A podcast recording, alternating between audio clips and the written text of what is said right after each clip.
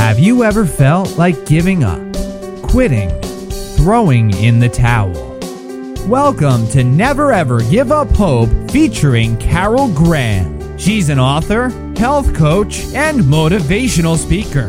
Backed into a corner multiple times in her life, Carol shares with you stories on how she overcame some of the toughest obstacles a person can go through in life, but refused to give up hope.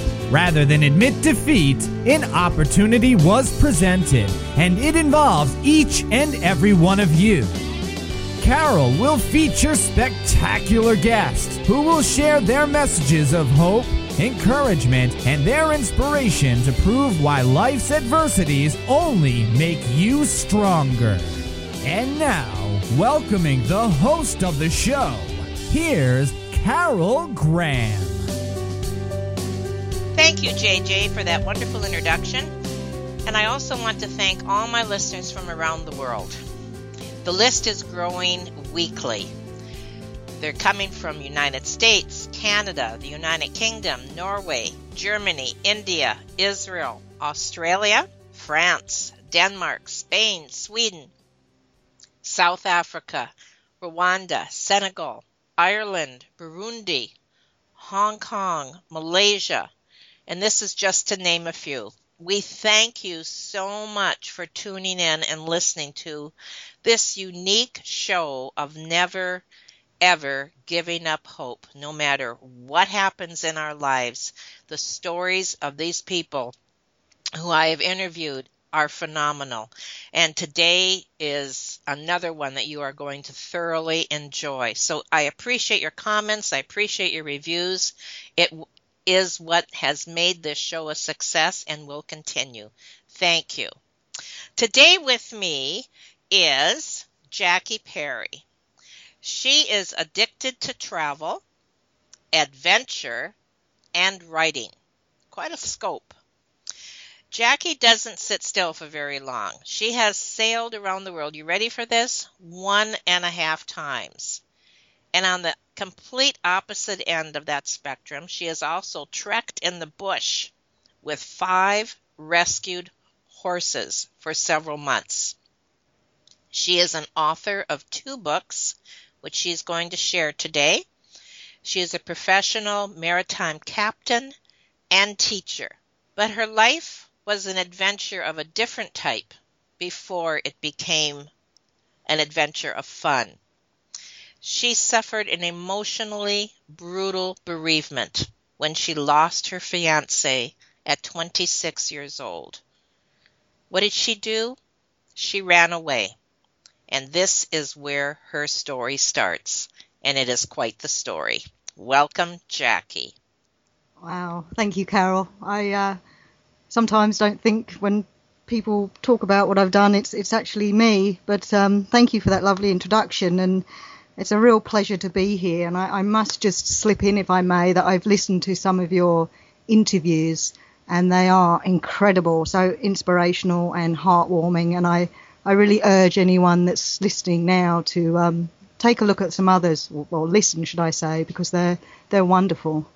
Thank you. That's great. These are the kind of reviews we're looking for. Mm. okay, so let's start before your story starts. Let's start before your engagement and what you wanted out of life, what your goals were, what you were doing um, before there was the radical change.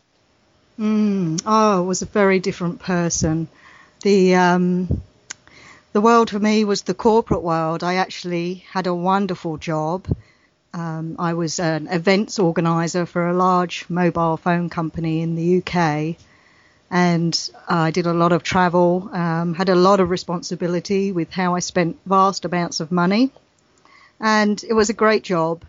And that was where I was heading. Just keep climbing the corporate ladder and, you know, maybe obviously get married, but maybe have a family. I I'm not sure. Um, and that that really w- where I was. I'd wear the best clothes, had a new car, a fine apartment. Um, very different to where I am now. And what happened with your fiance? Um, he was, we were both 26. He was a very handsome man and quite, um, he liked to look good. And he had a bit of acne on his back. And he just went to the doctors to get it treated, get, get rid of it. And they ran some tests and he received a phone call one day and said, Your results are in. You must come to the doctors right now. And that day they took him in, put a Hickman line in his chest so the chemotherapy went straight into his vital organs. And he had leukemia. And oh my goodness. Yeah, just fit, healthy, handsome, everything in front of him to just, you know, as you can imagine, heartbreaking with the news of, well, you have 50% chance and we'll have to see how you go. And? They, well, to try and keep it brief, um, he went through six months of um, chemotherapy, mostly living in that hospital all the time. And I actually lived with him. I slept in a chair every night with him and left to go to work. Um, left the hospital each morning and returned straight back to him. Mm. He was rarely at home. He had a couple of weeks here and there at home within those six weeks at the end of it, he was in remission, and as we all probably know, because this touches everyone, unfortunately, yes, at some point. Yes. Yeah. Uh, remission doesn't mean it's gone. It means it's, I guess, under control. I don't know what the official medical mm-hmm. term is. And so we booked a holiday, three months in America. My work let me go, um, unpaid leave, and he could obviously go. And we had a, a spectacular time, a cruise within that, and just enjoyed ourselves. But on the night we were flying home, he got a backache, and I can really remember him. We were Aww. sitting at, mm, we were sitting down to dinner, and he was just crying into his dinner because, well, he knew, and his reaction told me. And we got on the plane, and it was an eight-hour flight back to the UK. And the, the, the stewards were wonderful, you know, but they said you've got to make a decision. You've got to tell us you can make this flight because he was clearly in pain. And other passengers were coming up and offering him different pills to try Aww. and make him feel better. it was it was amusing a part of it, but we got home the very next day he went to hospital with his backache and the doctor was very quiet and didn't say much. But then the day after that he had his doctors who were looking after him for his cancer. And I'd gone back to work that day and I had a promotion actually. I'd just been promoted, so it was exciting. And they took a blood test and said, You have two weeks to live. Oh, my word. Mm. And he rang me up and said that. And of course, you know, you just, what do you do? You, you know, he, I arrived at the hospital and he just said, we, uh, we were engaged already at this point, and he just said, marry me before I die. Ah. Mm. So that's all he thought about was me. So it's just incredible. But sadly, I think it was just a matter of days, two, three days. He just lost the battle, and in his home, in our home, he slipped away from us one night, and we didn't get to have the ceremony. He just couldn't do it. He just couldn't pull it off. Um, and then my life changed. Obviously, I was shattered. I mean, everyone has has to suffer a bereavement in their lives. It's the dreadful part of living. But um, I I ran. I, I was with a counsellor, but I went home to Martin's and my home every night, and I just couldn't. The, the knot of sadness within my stomach was such a physical pain. I just felt like I had to run from it, and I and I did. I had family in Australia, and uh, I've been talking a lot, so I'll try and brief it down. I just no, that's fine. That's fine. Uh, there was a couple things I was going to ask you, mm, but but you're you're covering them, so um, okay. go on. Basically, I was going to talk to you about that time of. Um, right when he did die, like the emotional state that you were in, which you already mm. shared, but also Um, did you go through the stages of grief that most people do go through, like anger and denial as well? And Yes. how did you cope with that? How did you deal with that? Were you did you have strength to draw from from past experiences, or was this all new territory? Oh, a, bit of both. I hadn't suffered such powerful emotions. I'd never been in love this way before, and then having that taken, it was so powerful. Uh, my background is, is, or my being, I'm very tenacious. I won't give up on anything, almost to pig-headed level. I, I'll fight anything, but but then it was all new as well because it was so powerful and so confusing. I had a ring on my finger and I still wanted to get married. Oh. That made no sense, you Mm. know. I, I wanted to get married, but the, I just remember the physical lump, hard lump in my stomach that just hurt. And the strange thing is, I, I within a matter of weeks, I was in Australia because I that felt like the only thing I could do was run. My counsellor said I mustn't do, but I did. I had family in Australia, and really bizarrely, and, some people don't like this, I met Noel, and my husband now of nearly 18 years, and he he took me through my grieving process. He had just finished a or was coming out of a long-term relationship, so he was quite lost. I was certainly very lost, and we just got together and. Um, six months later we got married, believe it or not. Let's stop for a second and back up a little bit where you said Sure. that people don't didn't necessarily like that, and I can understand. Um, I can understand what you're saying. I don't necessarily understand why because it's nobody's business. but nonetheless, let's talk about that. How did you deal with that negativity that was coming at you? Oh, with pig-headedness, I've yeah, it's just um, Mind your own business.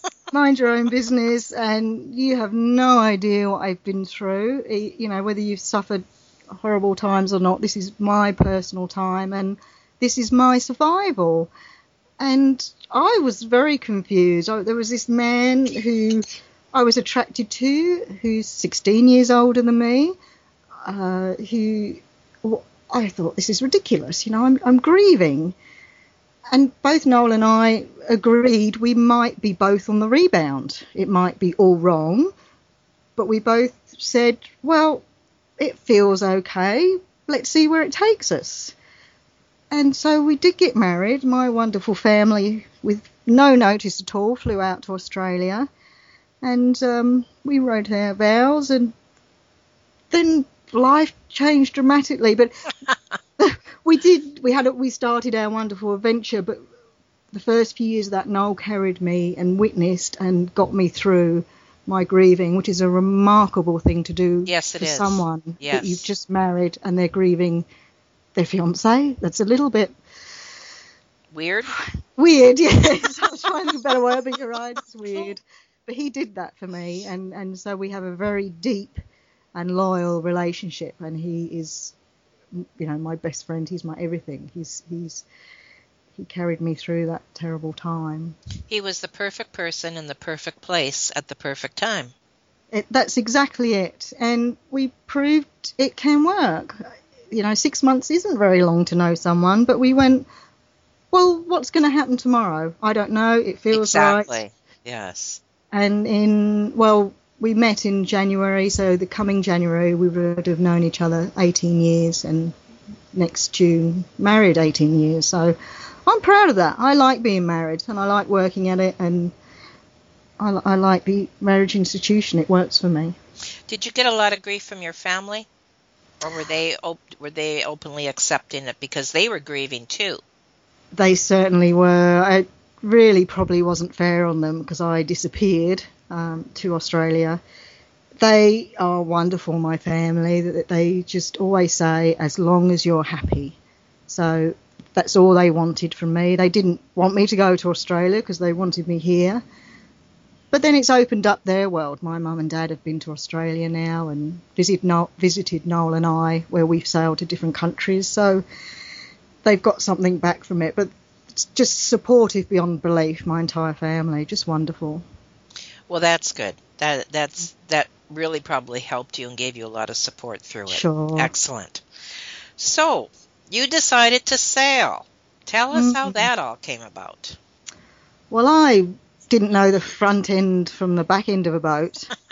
and Noel had done a fair bit of sailing, and, and I had this thing I want to just be free. And he said that's the closest I've gotten to freedom is being on a boat. So we mulled that over, and we actually settled down into jobs together. I was very still a little bit focused on career and well, not really career, but earning money. So we were financially sound. And then I just I was at a temporary job in an office and they were trying to get me full time and uh, doing new things. And I just looked around and I was sitting in a grey room in front of a computer and I thought I could be anywhere in the world right now. and this is not what I signed up for. I ran away. And after Martin, I went, I have a duty to bring everything out of my life. I'm lucky enough to still be here. What am I doing? And I, I just rang Noel and said, I've just resigned. Can we go and buy a boat? And he was a bit startled because I knew nothing about boats, and that's what we did. He had a motorbike. We jumped on that and cruised up and down the east coast of Australia and searched for a boat. And I had no idea what I was doing, and, and Noel had to teach me everything. I, I was just absolutely ignorant with the whole thing. There is a lot to learn. That you know, and mm. were you scared? Um, I tell you what did scare me, not the sailing or being away from land. It was being out of my comfort zone. I was on a boat and there was this world of gypsies, if you like, living this way that I had no idea existed. But I was still caught up in my lists and project plans and budget plans. I was a bit weird being on a boat doing that. And I felt I'd come from a, a, good job where I was in control and knew what I was doing to I hadn't I didn't know anything and it was like a different language, you know, uh, mm. spinnakers and lines and sheets and what are you talking about? And so I, I, actually withdrew a little bit. I became a bit shy and daunted. In, instead of reading books and learning, I, I, I withdrew a bit. But Noel was just wonderful. He just took me out and didn't judge me you know, he let me learn and, and play and just didn't pressurize me or tell me off. And I just grew into it and thought, what have I been doing? This is wonderful. So, what? Why did you decide to do a world uh, cruise? Like, was that just a spontaneous thing? One day you said, "Let's sail around the world," or was it something that you planned out or looked forward to, or like yeah. that doesn't happen every day of the week, right? No, no. We had two years on the boat getting used to her and, and teaching me, and then we met people that had sailed around the world. And to be honest, we met people vastly older than us and but older than us and not as fit, and they talked about sailing around the world and sailing the east coast of Australia is very tricky. A big, mass of land affects the weather, and it, it's a difficult coast to sail. And we thought, how do people do this? So we left with the idea of we'd take it one leg at a time. We didn't sort of say we're going around that world. It, it sounded too mm, okay. big and frightening. It was in the back of our minds, and certainly England, but we um, just took it at a port at a time. And then, then you sort of get in the trade winds, you meet other people doing it, and there's information swapping, and you're away from that big landmass. And it just became easier and easier, believe it or not. And we just took our time, and over nine years, a nine year odyssey, we, we completed it. Did you have any scary experiences? Yes.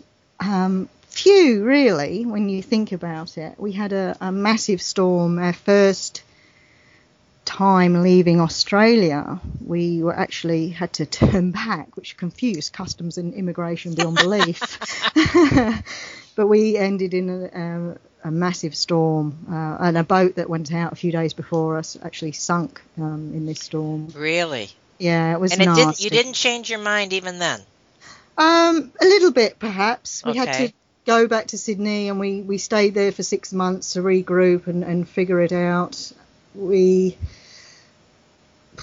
yeah, we we thought about it, but then we met more people and thought, well, if they can do it, we can do it. And you know, it was it was bad luck, really, that these lows that come across um, the Tasman Sea, we- they apparently they'd blown out that season, and but another one turned up and caught us and then once we were away from Australia, it, it did, as I say, get easier. Uh, sometimes throughout the journey we had other rough weather, but really nothing as bad as that. That was, you know, a good few days of violent weather and terrible seasickness. Very, very uh, uncomfortable. Did you see much wildlife that was unusual or of any kind, or yes, we saw so many dolphins come and play on the bow. Aw, and you never ever get tired of it. And the phosphorescence at night, you know, that lovely mhm. glittery, um, luminescent green, and they're like torpedoes next to the boat in the wake or on the bow. Just, just beautiful. Uh, we saw many whales. We sort of, we had a scary moment with a whale. Um, we, we hit a whale, sadly, not intentionally. We were sailing down towards the Canary Islands, and it was on dusk, and there was just this. We were sailing about five knots, and we just suddenly bang, and the boat stopped. And we looked over the side, and there was this. Well, we can only imagine it was blood bubbling up. It was like brown. oh dear. Yeah, it was horrible. And this big, then this big tail came up of this whale, and obviously it was either injured or old or asleep, and we T-boned it. Our first thoughts was us, and are we sinking? So we checked the bilge, and I sort of looked at the grab bag. Oh, you know, do we need that? But the boat was fine. And then we just felt awful. You know, we Of course. probably mortally hurt this creature, and we'd actually heard hor- horror stories of this happening to other boat, and the whale hitting back Yes. attacking Yes. back. So that was a fear. And we just pulled in our trolling lines for fish and sort of said, well, we'll try and not hurt anything else if, you know, Neptune, you just keep looking after us. Um, and that was that was a sad moment, but it sort of stayed with us. But we've had other fun encounters with whales that have come and sat under the boat when and Really? Mm, the baby whale that just sat with us for a Excuse me. while. That was lovely. And the wildlife in Galapagos, for example, these wonderful places we've been so lucky to go to. So it's it's been remarkable. When we both think of it now, it's it's hard to believe we we've done it ourselves, really. Now, did you stop often, like at ports, to regroup, eat, get you know, get supplies? What was? Sure. Realistically, you're on the ocean uh, not as much as you are on land. You're going from port to port. Most of the time, we're on anchor because marinas are an expense. And then when you get to shore, it's all about filling up with water, replenishing your galley, uh, fuel as a backup, and, and repairs very often Oh, too. of course. Mm, it's going to be very tough. And a rest because there's two of you on board. One of you has to be awake all the time. Uh, so we work in shifts when on the ocean. And then hopefully you get a bit of time for a bit of sightseeing and having a look and um, just. Did you work at all when you were um, like in port or? I actually wrote for sailing magazines, which was great because my material was my life and take photos and wrote about destinations. And as I grew into the cruising world, we could write about you know how to live on board, improvements you could make. So that was that was great when I started doing that, and you know spent several years just writing about what we were doing. So that that was our income. We we did stop when we had went to when we were sorry, excuse me, when we arrived at England. We worked for a year and a half replenishing the coffers. Mm-hmm. And we actually we had some friends who had apartments in Puerto Rico, so we stopped there for a few months and renovated those. So that was kind of fun living in a different society and experiencing that type of thing. So you're living the dream. Mm. You're living the dream of many people who would who would say, you know, I would love to sail around the world, and you did it. Yes, yes, I I know, and I get. It's interesting because sometimes people say you're so lucky, and and yes, I am lucky. We're we're lucky. We're lucky to have our health, uh, perhaps the opportunity, but we made it happen. It, it didn't fall in our lap. Right. We work, yeah, we work incredibly hard. It's not G and T's off the aft deck. You have to. We we live on a tremendously tight budget we do everything ourselves. If we don't know how to fix something, we have to learn. For two reasons, we can't afford the professionals Mhm, mhm. all the time, and if you're out in the ocean, you've got to figure it out yourselves. So you, you have to. It, it it is work, and there's an element of luck with your health and opportunity, but you work hard to get there and maintain it. There's no doubt about that. That's what I was thinking as you were talking. That luck really has very little to do with it. It's Mhm. it, it was hard, tenacious labor Yeah. to to appreciate and do what you want it to do. It's not just something that fell on your lap. And ask you, what about piracy? Any Mm. fear there or any encounters? definitely fear. Fortunately, we didn't have an encounter from, let me see, from Oman round to Eritrea at the beginning of the Red Sea. Uh, that was our uh, worry area. And, you know, there's trade winds. So you're sailing with a lot of other boats, not literally, you don't see them, but there's a lot Mhm. of boats going a similar time. And we met quite a few boats, well, the people, but I call them boats, in, in Oman. And Mhm. we decided to go in groups. And there was a, a few, a week or so before we were traversing that stretch of water, there was a pirate attack, sadly, on a, on a catamaran. Um, they took a lot of personal stuff. They had a knife to the wife's throat while they got the man to get all the money out and whatever they wanted. And that shook us all up because we were traversing those waters. So it, those nine days from Oman to Eritrea were quite frightening. If you saw another boat, you were wondering who it was. But we, we sort of went in convoy for most of the time. So you were in Mm. groups of five, trying to stay together, and that was a bit reassuring. But it, it certainly was on our minds and a worry. And I wouldn't really like to do that stretch again. But it didn't deter you. No, no, we were determined to do it. Well, actually, it was funny in Thailand. It was we decided we were going that route, and I remember ringing my dad, and you know I'm thirty something at this point, and said, "Dad, we're going to go to the Red Sea," and he said, "No, you're not." As if I was ten, you know. So Mhm. just worried for me, of course, but it was a amazing experience to do it. T- tough sailing, um, and we were lucky. I think we did it at a good time. I think it's only gotten worse now. Mm. And yeah, I, once is enough though. I was going to say, are you do you plan on doing this again? Like, is this something that you would like to do a, another time, or yeah, sailboats are still in the back of our mind. We're we're actually living on a Dutch barge in. Well, we've just done France and we're in Belgium at the moment. Um, I mean, I'm in England right this minute, but that's where our home is in Belgium. And it is a bit different. It's it's fun, but sailboats have a different freedom. And we've traversed the Pacific twice. So on our first boat going around the world, we went across the Pacific, and then our second time on our sorry on our second boat, which we purchased in America, we sailed the Pacific again on a more southerly route to Easter Island and Pitcairn. And the Pacific Ocean is just the most wonderful place. They're just oh, they're just such happy people, content, beautiful islanders. Oh, it's it's an incredible, incredible part of the world. So mm, possibility that that may be on the list at some now point. did you when you wrote your memoir? Um, did you cite a, like it wasn't more like a diary? Did you cite a lot of these experiences, or was it just like a general um, memoir? Um, sort of a bit of both. It, it's certainly every place we stopped and what we experienced there. Um, I try not to be too technical. I've got a nautical glossary in the back to, to help with Mhm. technical terms, but I try to avoid that because it was a story. But it wasn't only the journey of where we went and what we saw, it was how I grew. The, the, the tagline, if you like, is Mm. fr- from corporate girl to sea gypsy woman. And I was a young 26 year old who hadn't travelled.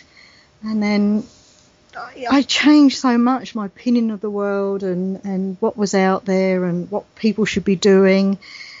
So it's also about me growing and how I dealt with the passing of Martin and how I grew into a woman who finally knew who she was and what she wanted. And, and so I've sort of weaved that through as well So no regrets. no regrets, and that's a big part of my life now to think about what I do and, and have no regrets. And you know, it's an awful time and so unfair, but it just changed my life, and I, Mhm. I've been so incredibly lucky to to get to where I am. Even though we were saying luck wasn't a part of it, but I'm I'm lucky to I know have what my you're health. saying. Absolutely. Absolutely. Okay, switching gears from sailing to saving horses. Oh yeah. My word. So tell us what happened, the transition there, and why horses, and whatever you want to share. Well, I grew up with horses. My wonderful parents gave me the opportunity to ride when I was a, a girl, and I just adore them. There's no other way to say it. I just adore horses. And when I went to Australia, I didn't have horses. We did the travel.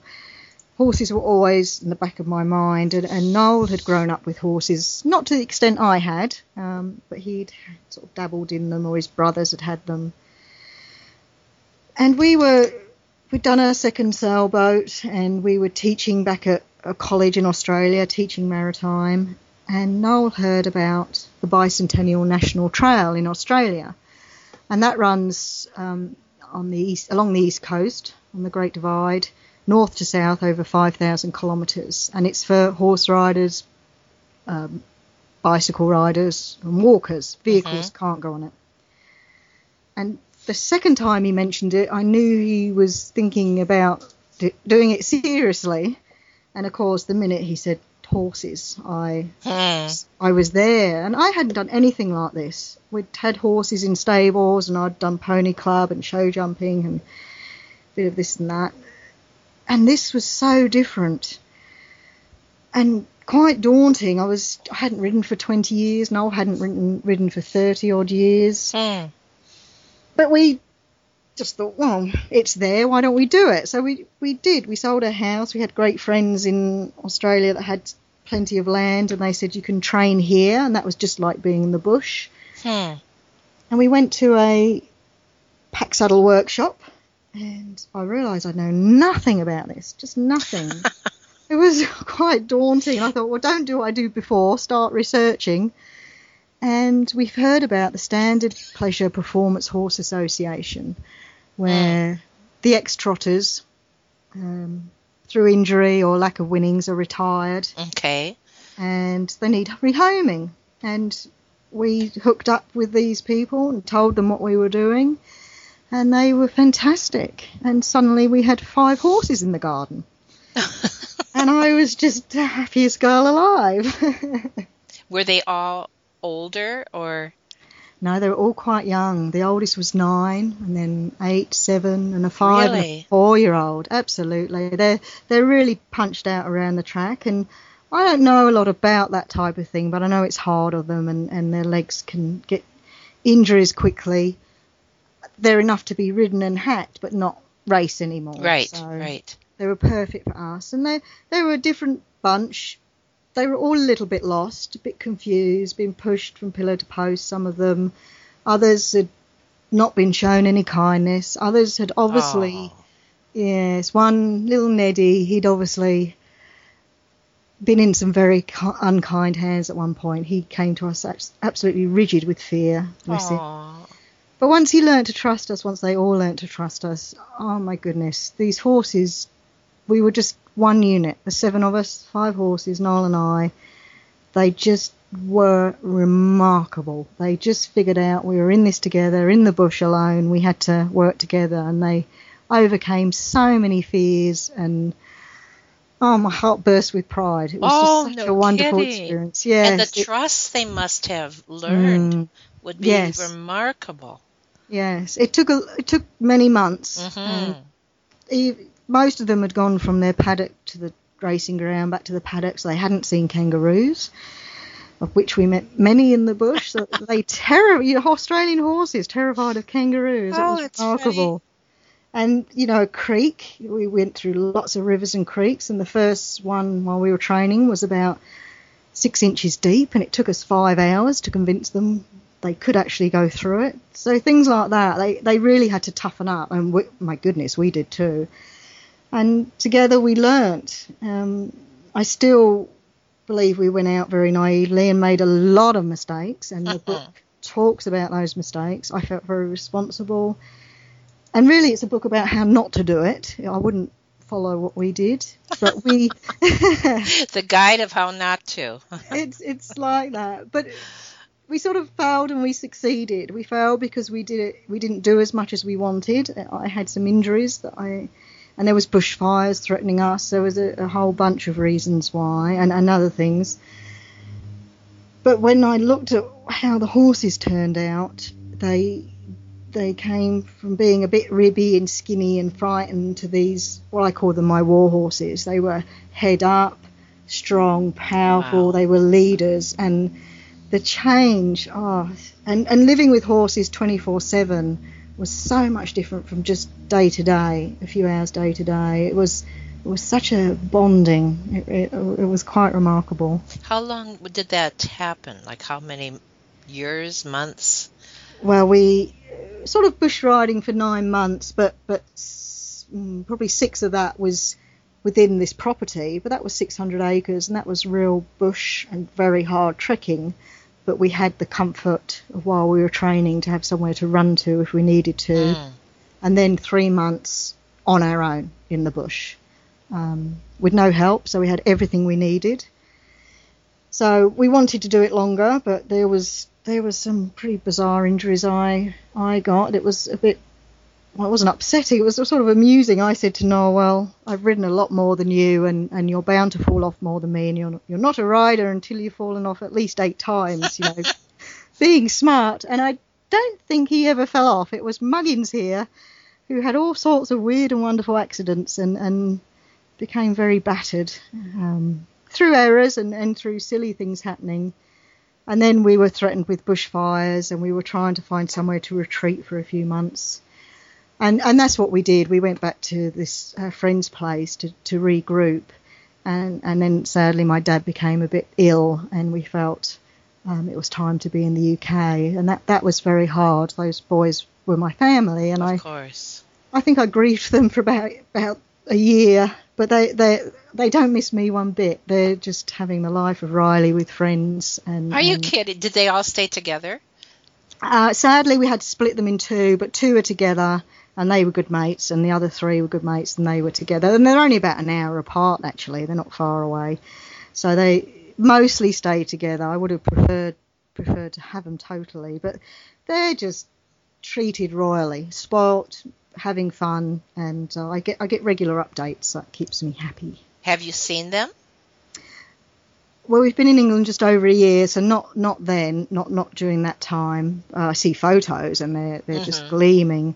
But I, I yes, I did see them when um, they settled into their new homes, and that was hard. I was really yeah saying goodbye to my Yeah, family. they're- I was to say they're Mhm. your family, absolutely. yeah yeah And especially when you when you have nursed them mm. and um, you know rescued them. I mean that that's just you touched me.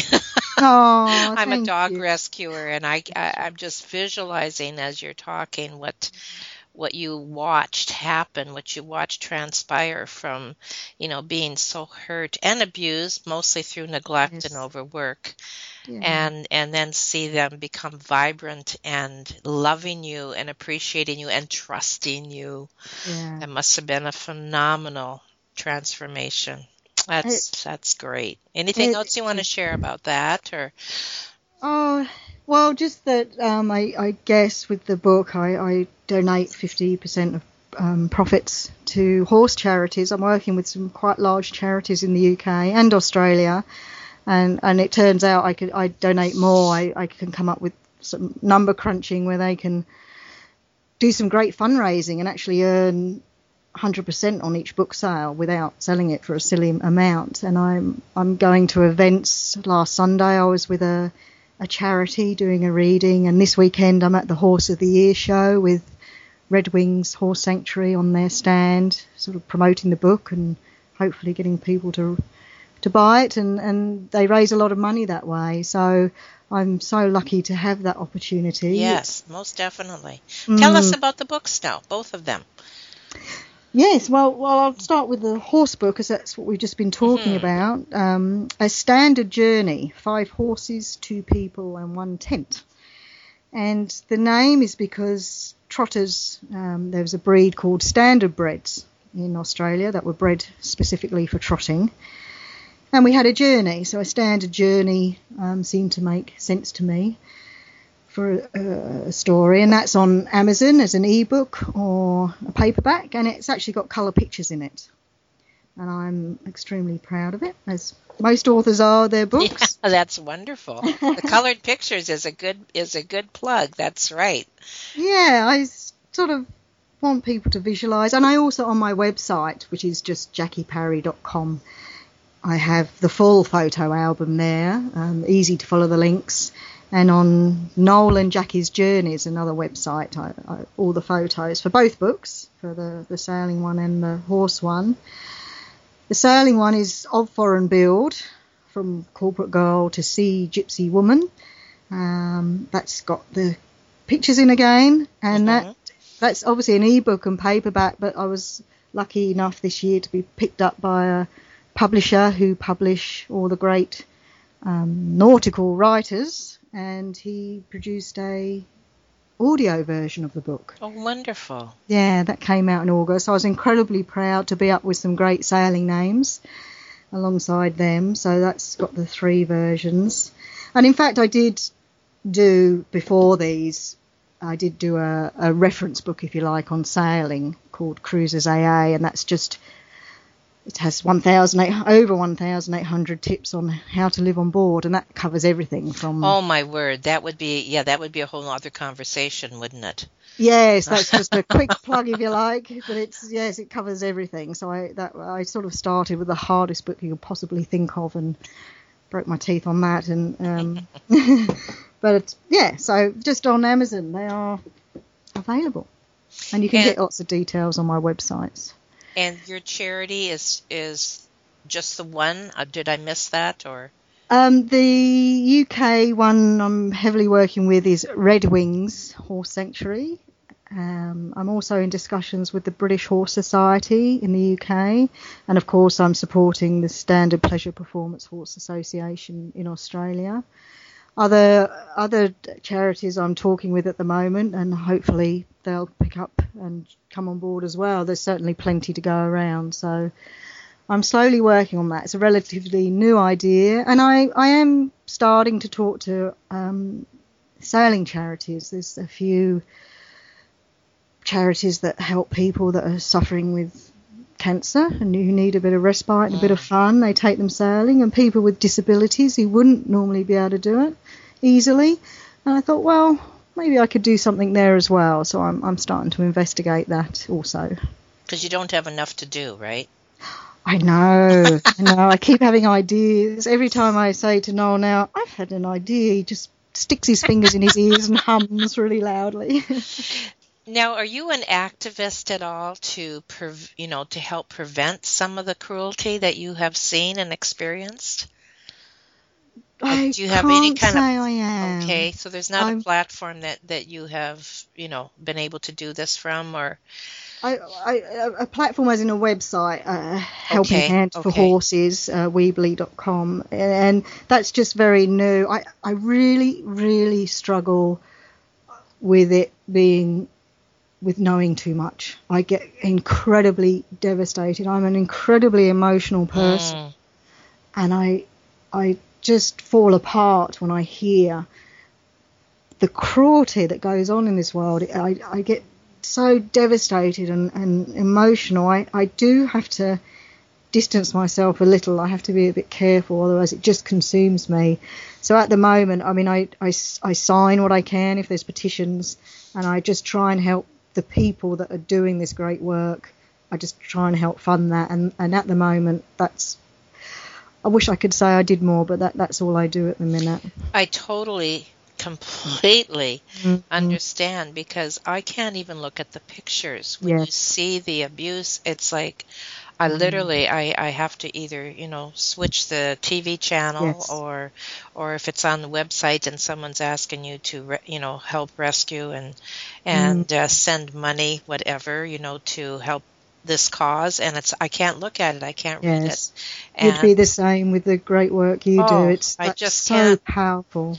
I just can't imagine mm. cruelty to these innocent creatures. it's just I know we could. That's a whole other subject, isn't it? Isn't it? but, and they give you so much. They they just give you so yes. much. Mm. Yes, it's, that's absolutely right. Yes. Okay, uh, let's see if there's anything else that we. Oh, what's up for your future? Wow. Well, I'm. What's the new ideas coming up? Yes, I am on the final draft of the story of us buying the second boat in America and sailing back to Australia over two years, and sailing into Pitcairn and Easter Island, and that remarkable journey, which was so much harder than the first one, even though you'd think it was easier and importing a boat into Australia. So I've I've have the first draft almost nailed. So that's a big project for me in the coming months. I would like to try a novel. Um, that scares me a bit. With memoirs, I know where the story's going, and I, I don't know how well I'm going to be able to plan. I've got lots of events to do. Oh, writing is a big part of my life. I, I get, as you'd know, you're an author. It's terrifically hard, not just the writing, the the promoting and, and trying to get your books noticed. So it's hard work, but I just can't seem to stop. So I have lots of ideas. And in our sailing trip, we did the Great Loop in America, the um, inland waterways up to New York, the Great Lakes in Canada, the Mississippi, the Ohio. We did a year there and I'd like to just expand on that. And I think I've got to hurry up because the memory's fading. So that may be, and so young, um, that may be another project. So we'll we'll see. Do you plan on going back to the water at all?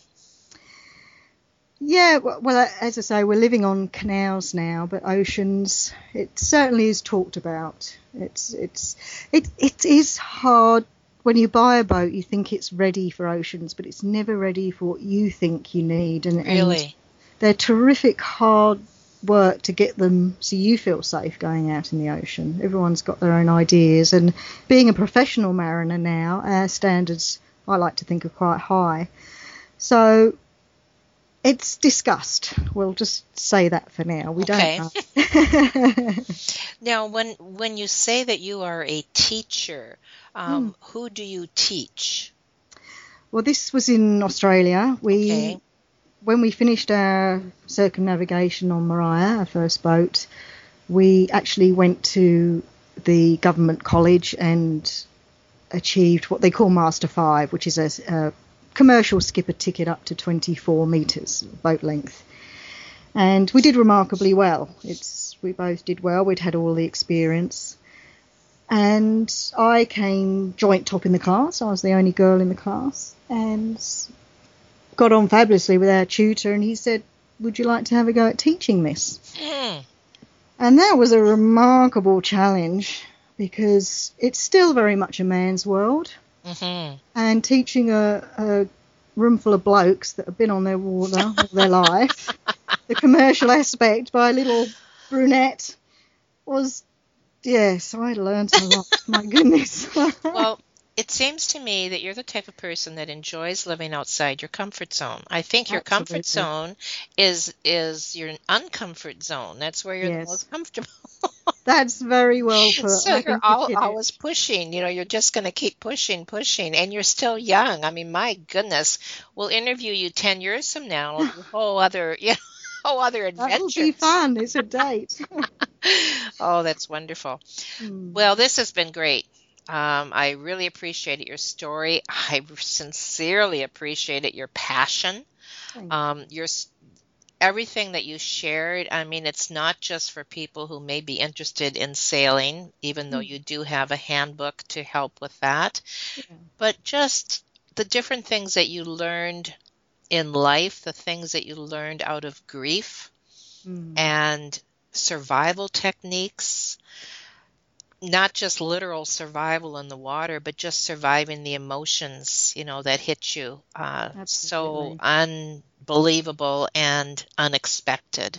Yeah. So it has been one. You're very warm, and I can I can appreciate your caring. I can only imagine what you must have been like as a horse mommy. Yes, I like that. you know, you just you sound like I could just picture you embracing these huge, gorgeous creatures and letting them know how much you trust and love them, and it being reciprocal. I mean, that must have just mm. been a thrill of a lifetime right there. Yeah, it was fabulous. And thank you for your kind words. It's been an absolute pleasure speaking with you. Just a sheer delight. And I feel we're a, a bit of kindred spirits with our writing and our, our, our passion of animals and certainly survival. Um, so, yeah, it's been a lot of fun. Thank you. It has. Thank you. And now, when your web page is ready, it will be aired with all your contact information, your website connections, your your Amazon uh, connections, everything, so people can uh, have a look and listen as as well. And I know that right. you'll be getting a lot of feedback, and I definitely will be promoting you to the best of my ability. That's so wonderful. thank you so much, Jackie, and I really appreciate what you shared today. Thank you. Thank you for listening to Never Ever Give Up Hope, featuring Carol Graham. Did you know that most people succeed because they are determined to? Quitting was never an option. Carol loves your comments and will respond to each one. So please subscribe and review this podcast. A rating of five stars would be outstanding and appreciated. Remember, if you are still here, there is always hope.